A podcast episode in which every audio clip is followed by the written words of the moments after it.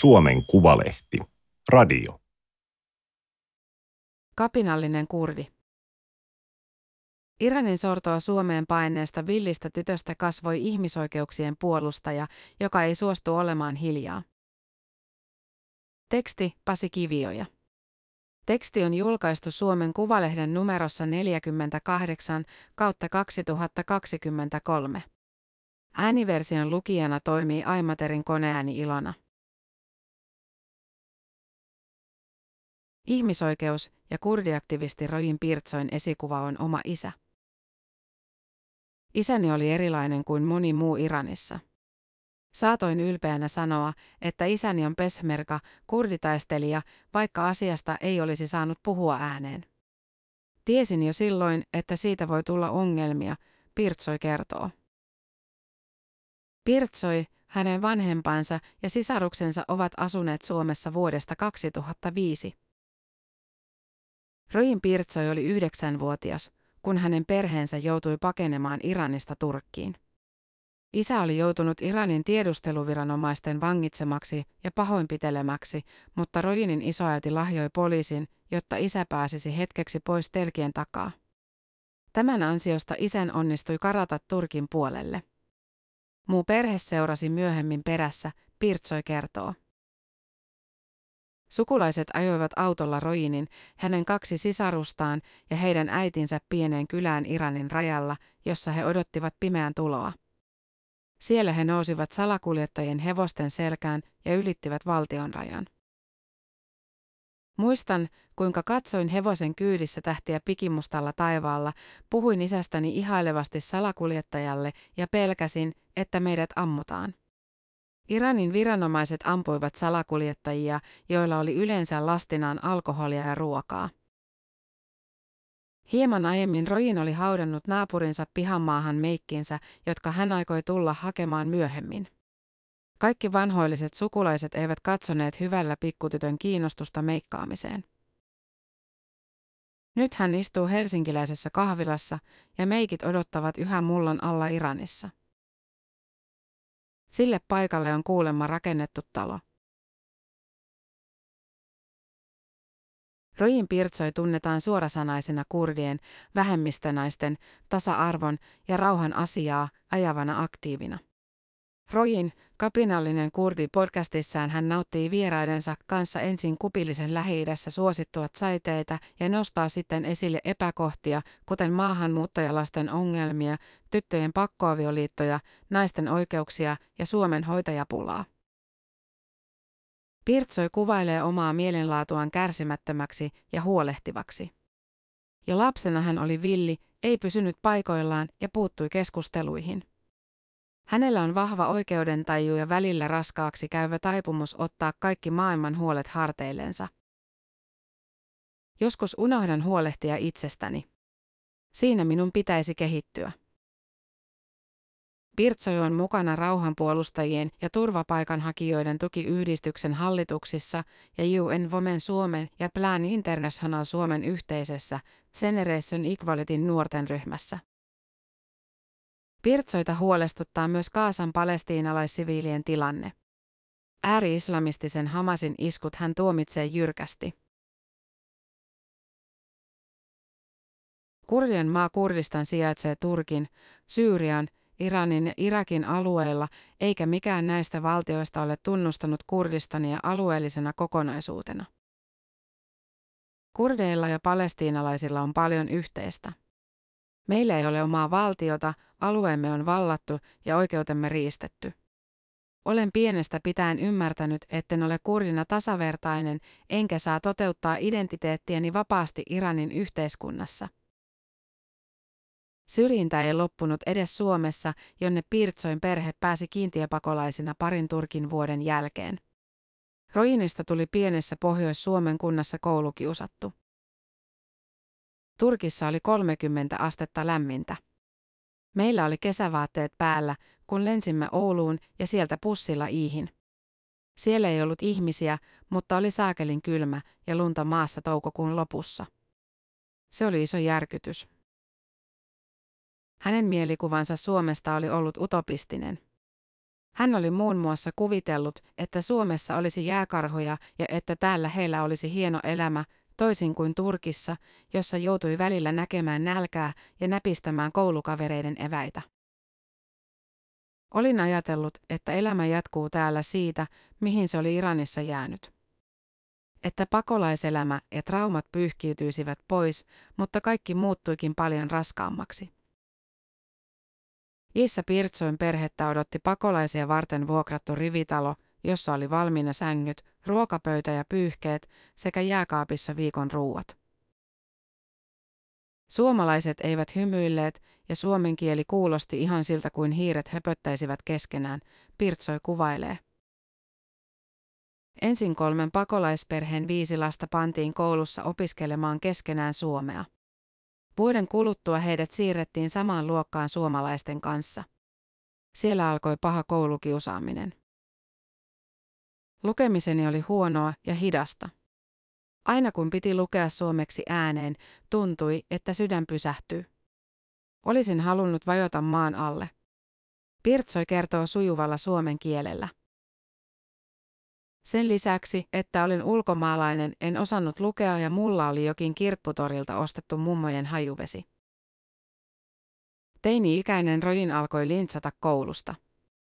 Hän kärsi itsetuhoisista ajatuksista, masennuksesta ja syömishäiriöstä. Rajojaan etsineellä nuorella tuli ongelmia myös perheensä kanssa. Ongelmallinen käytös vei hänet oululaisen lastenkotiin vuosiksi täysi-ikäisyyteen asti. Minulla oli identiteettikriisi.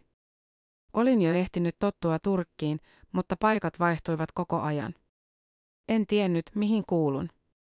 Nykyisin en enää suostu asumaan pikkupaikkakunnalla. Suomalaisten ystäviensä ansiosta hän alkoi teini-iässä ymmärtää, etteivät kaikki suomalaiset ole samanlaisia. Vasta aikuisena mieliala alkoi muuttua valoisammaksi. Pirtsoi kouluttautui ensin kokiksi ja myöhemmin sairaanhoitajaksi.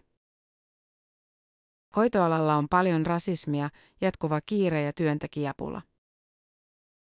Joskus potilaat tai heidän omaisensa saattavat haukkua hoitajia ään sanalla tai käyttävät muita halventavia ilmaisuja maahanmuuttajista.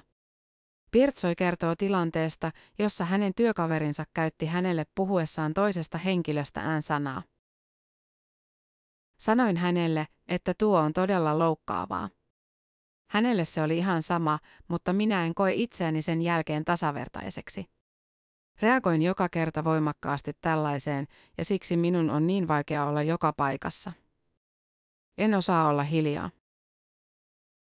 Tämän jutun haastatteluiden välillä Pirtsoi irtisanoutuu sairaanhoitajan työstään työilmapiirin ja työpaikalla vallinneen rasismin vuoksi. Sairaanhoitajan työt jatkuvat kuitenkin toisessa työpaikassa. Pirtsoi tuntee Suomen kurina olevansa erilainen kuin Lähi-idässä asuvat kurdit. En elä yhtä vahvasti normien mukaan.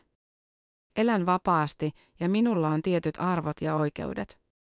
Olen tällainen hybridikurdi, yritän ottaa sekä kurdilaisuudesta että suomalaisuudesta ne puolet, jotka miellyttävät itseäni.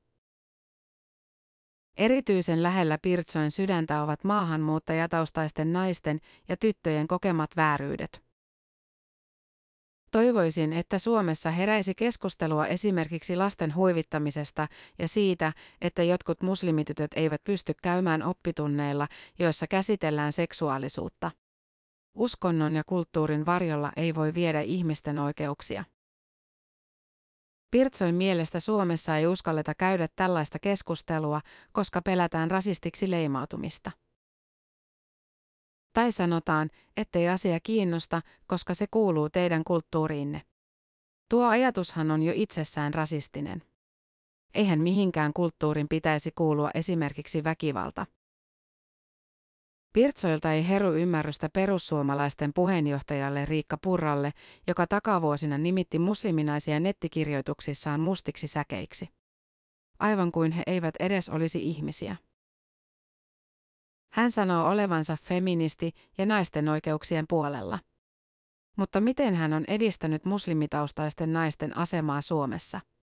Onko hän tuonut epäkohtia esiin? Ulkomaalaistaustaisena naisena en koe, että Purra olisi millään tavalla edistämässä kaltaisteni naisten asemaa. Pirtsoi sanoo ollensa lapsena Iranissa muslimi ja kasvaneensa islamin maailmaan. Hän on sittemmin kokeillut myös kristinuskoa, mutta on nykyisin uskontoa tunnustamaton agnostikko. Turkissa itkin ja rukoilin, että jos Jumala on olemassa, miksi hän antaa meidän kärsiä näin. Äitini mielestä oli syntiä puhua niin. Silloin päätin, että Jumalasta ole minulle hyötyä, joten se usko loppui siihen. Pirtsoin äiti on tapamuslimi ja isä ateisti. Isä kiroilee koko ajan. Tällaisesta on tullut paljon riitaa ja valitettavasti myös oma huono piirteeni on kiroilu, Pirtsoi tunnustaa. Ainakin hän pystyy pitämään piirteensä kurissa, haastattelussa hänestä ei saa irti saakelia roisimpaa manausta. Jos vanhempani olisivat olleet konservatiivisia, islamista eroaminen ei olisi ollut helppoa. Pahimmassa tapauksessa se olisi johtanut väkivaltaan.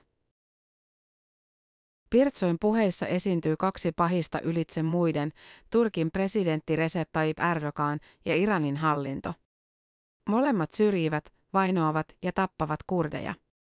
Pirtsoi ei ilahtunut, kun Suomi pyrki olemaan ärsyttämättä Turkkia NATO-jäsenyysprosessin aikana. Täällä puututtiin mielenosoituksiin eikä kurdeihin liittyvistä asioista voinut puhua rehellisesti. Mitä muuta se oli kuin Turkin mielistelyä? Minulle oli suuri pettymys, että Suomi alkoi tanssia Erdoganin pillin mukaan. Pirtsoi arvelee, että sama linja jatkuu, sillä NATO-jäsenillä on yhteisiä intressejä eikä kumppanimaata herkästi kritisoida. Hänestä Suomi ja länsimaat voisivat myös osoittaa poliittista tahtoa tuomitsemalla Iranin naisten sorron. Lapsuutensa Iranista Pirtsoi muistaa kaikkialla olleet tuimailmeisen pääjehun kuvat. Hän tarkoittaa islamistipappi Ajatollah Khomeinia, joka johti maata kuolemaansa 1989 saakka. Kun Pirtsoin isä oli vankilassa, poliisit tekivät heidän kotiinsa öisiä ratsioita ja tuhosivat paikkoja. Joku neuvoi Pirtsoin äidille, mikä voisi rauhoittaa raivoavia viranomaisia. Äiti hankki seinälle jäätävän ison Khomeinin kuvan. Minä menin ja leikkasin siltä salaa silmät pois. Onneksi äiti huomasi tämän ajoissa. Tämän vuoden Nobelin rauhanpalkinto myönnettiin iranilaiselle Narges Muhammedille. Hän istuu parhaillaan vankilassa kymmenen vuoden rangaistusta valtion vastaisesta propagandasta. Mohammadi taistelee demokratian ja vapauden puolesta. Rojin Pirtsoi arvioi, että tavoitteiden toteutuminen vaatisi Iranissa hallituksen kaatumisen lisäksi päättäjiä, jotka aidosti kunnioittavat ihmisoikeuksia. Ennen vuoden 1979 islamilaista vallankumousta Iran oli monarkia, jossa naiset pystyivät liikkumaan vapaammin, käymään paareissa ja juomaan alkoholia, mutta myös monarkia sorti vähemmistöjä. Kurdeja murhattiin silloinkin, koska he eivät hyväksyneet hallitusta. Olisiko Pirtsoikin nyt vankilassa, jos asuisi yhä Iranissa? Olisin ihan varmasti, hän vastaa empimättä. Tämä oli Suomen Kuvalehden juttu, kapinallinen kurdi. Ääniversion lukijana toimi Aimaterin koneääni Ilona. Tilaa Suomen Kuvalehti osoitteesta suomenkuvalehti.fi kautta tilaa.